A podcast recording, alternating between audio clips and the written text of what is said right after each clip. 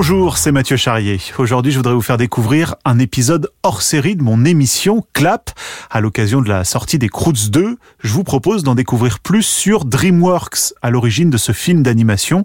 Les studios sont situés aux États-Unis, en Californie précisément, mais vous verrez, ils emploient de nombreux Français. À tout de suite. Le 7 juillet, les Croods sont de retour au cinéma.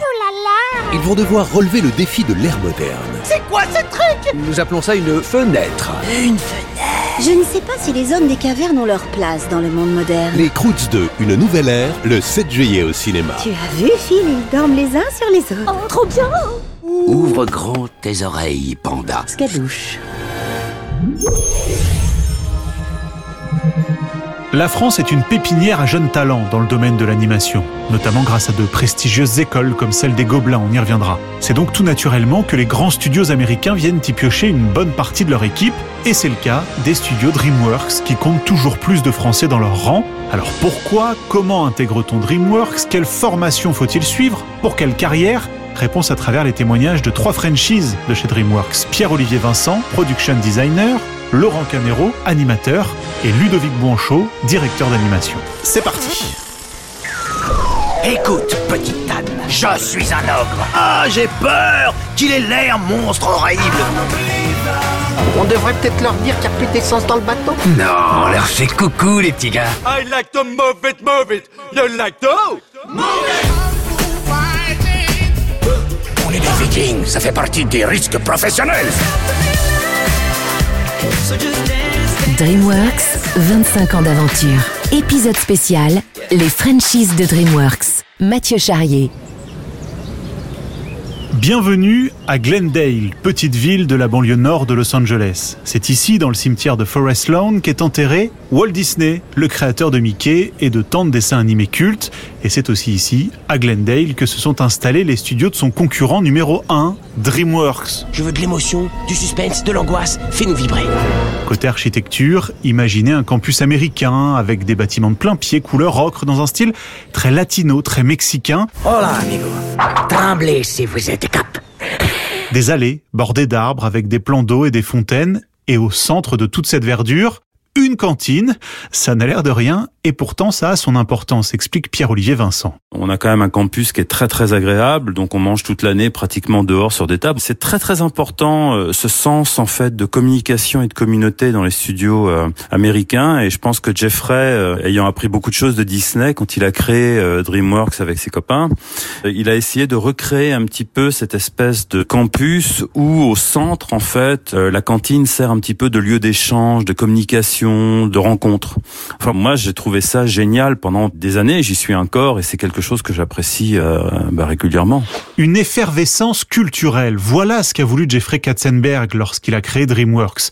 Et c'est réussi, à en croire Ludovic Bouanchot. DreamWorks, c'est vraiment une compagnie où il y a énormément de japonais, de coréens, on a beaucoup d'italiens, on a beaucoup de, il y a vraiment énormément de cultures. C'est un studio qui vraiment été basé sur euh, embaucher euh, énormément de cultures différentes. Donc il y a au final assez peu d'américains. Mais oui, il y a quand même une culture française euh, qui est, euh, ouais, on va se retrouver le midi. euh, tu peux voir les tables en fait réunies avec euh, les Français d'un côté, les Italiens de l'autre. Si ce n'est pas les départements qui se retrouvent, c'est-à-dire tous les animateurs ensemble à discuter d'animation, ça va être souvent par culture en fait, voilà. Mais alors, à quoi doit-on la présence d'autant de Français dans ce hub culturel? Eh bien, il faut remonter aux origines de DreamWorks. Vous avez peut-être déjà écouté les trois épisodes que nous avons consacrés à l'histoire du studio. Si c'est pas le cas d'ailleurs, je vous conseille d'y jeter une oreille. Mais petit rappel.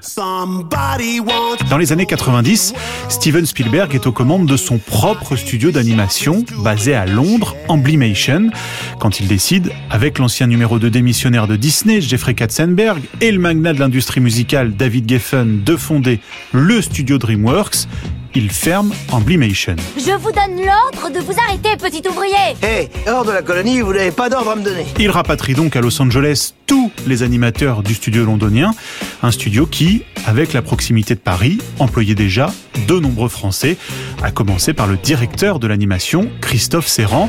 Petit aparté, Christophe Serrand est presque une légende là-bas, la preuve, Gepetto dans Shrek 4. Eh bien, c'est lui. Et ça, là, c'est censé être quoi? Un pauvre vieillard traumatisé. C'est ton père peint en verre. Non, c'est Shrek, juré Enfin, c'est lui transformé en personnage de dessin animé. Ça pose son homme. Et c'est donc tout naturellement que lorsque Christophe Serrand doit à son tour recruter, eh bien il se tourne vers l'école d'où il vient et où il connaissait déjà du monde, l'école des Gobelins.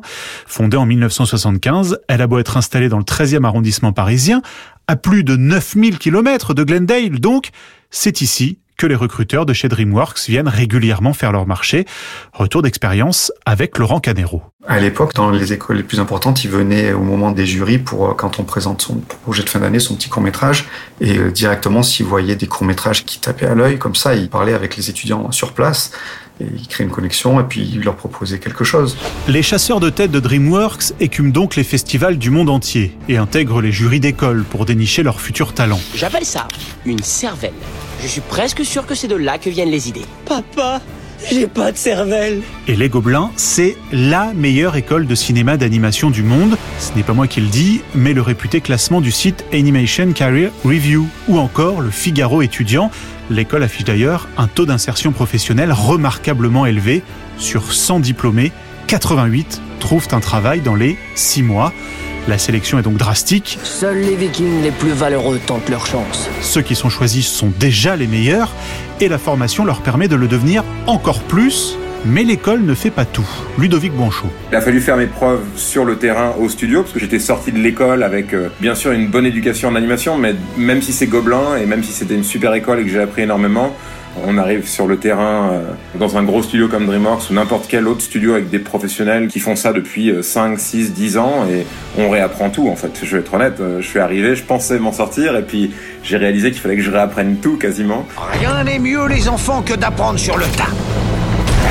Autre élément de compréhension, la France, et plus largement l'Europe d'ailleurs, possède une vraie culture de l'animation. Et ça, ce n'est pas un hasard. Pierre-Olivier Vincent. Je pense qu'il y a quand même beaucoup de films pour les enfants qui parlent de contes de fées. Il était une fois, il y a fort longtemps, une jolie princesse au minois charmant.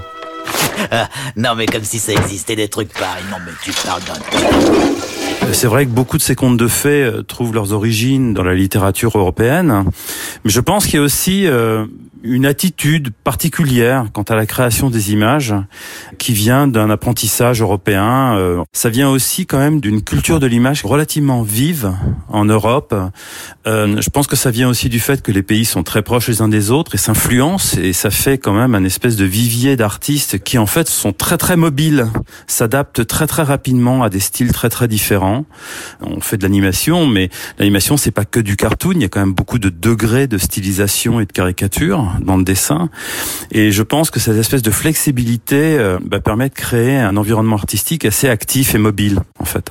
Laurent Canero. C'est toujours difficile à dire. On a, on a effectivement un, un, style, une culture. C'est particulièrement notre génération. On a baigné dans le dessin animé à une époque, voilà, le club Dorothée, tous ces trucs-là qui font qu'on a eu de tout. On a pu voir du Disney, on a vu beaucoup de dessins animés qui venaient du Japon et on avait nos propres films en France. Donc on a un éventail qui est très large finalement et qui nous donne peut-être ce petit truc qui nous permet d'avoir des idées nouvelles. Qui, on n'est pas enfermé dans un style. Voilà, on a vu beaucoup de choses. Et notre éventail est grand et on peut apporter des choses en plus. Un grand éventail de connaissances, de références et finalement, au Gobelin comme dans les autres formations françaises, un enseignement qui met la polyvalence à l'honneur, contrairement à ce qui se pratique aux États-Unis par exemple. Ludovic Bonchot. La manière dont ils le font aux États-Unis pour vraiment faire du long métrage, c'est que les gens sont extrêmement spécialisés. Donc par exemple, au jour le jour à DreamWorks, je ne fais que de l'animation. On va jamais me demander de faire du storyboard ou du character design ou des choses comme ça parce que bah, on a des gens qui sont embauchés spécialement pour faire ça. Là où vraiment, je trouve que, en tout cas par rapport à ce que j'ai appris moi à l'école, que ce soit à Gobelin ou à l'école que j'ai faite avant, qui était l'ECV à Bordeaux, j'ai appris de tout en fait. J'ai vraiment appris l'intégralité de la, des compétences entre guillemets. Euh, je ne pourrais clairement pas faire un personnage en modeling aujourd'hui euh, en production parce que j'ai pas appris assez pour ça, mais, mais on a une vision un peu plus générale et du coup on a une vision plus globale de l'industrie.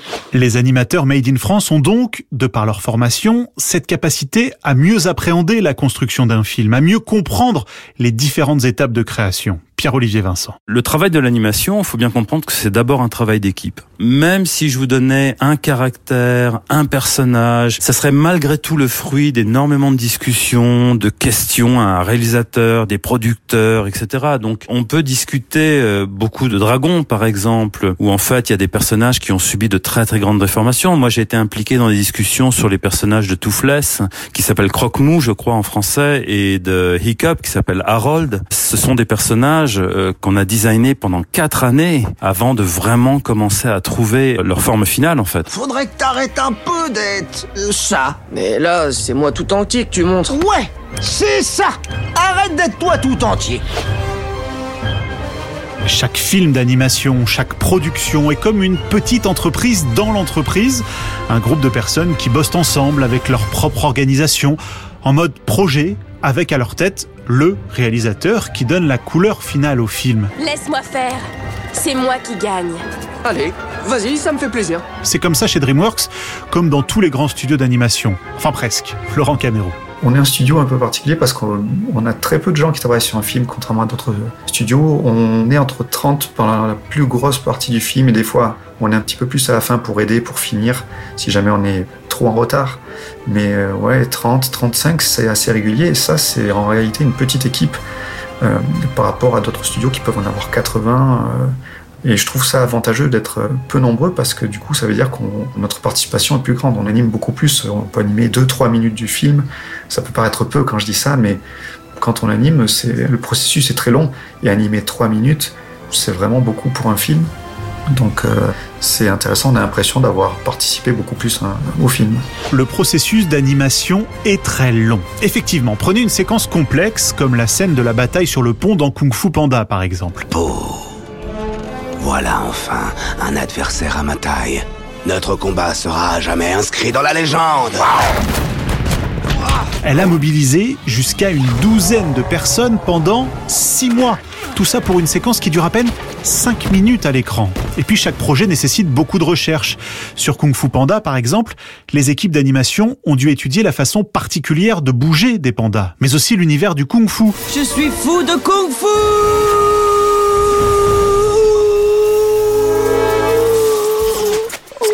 Pour Dragon, c'était les reptiles, les crocodiles, mais aussi les mouvements d'ailes des aigles, par exemple.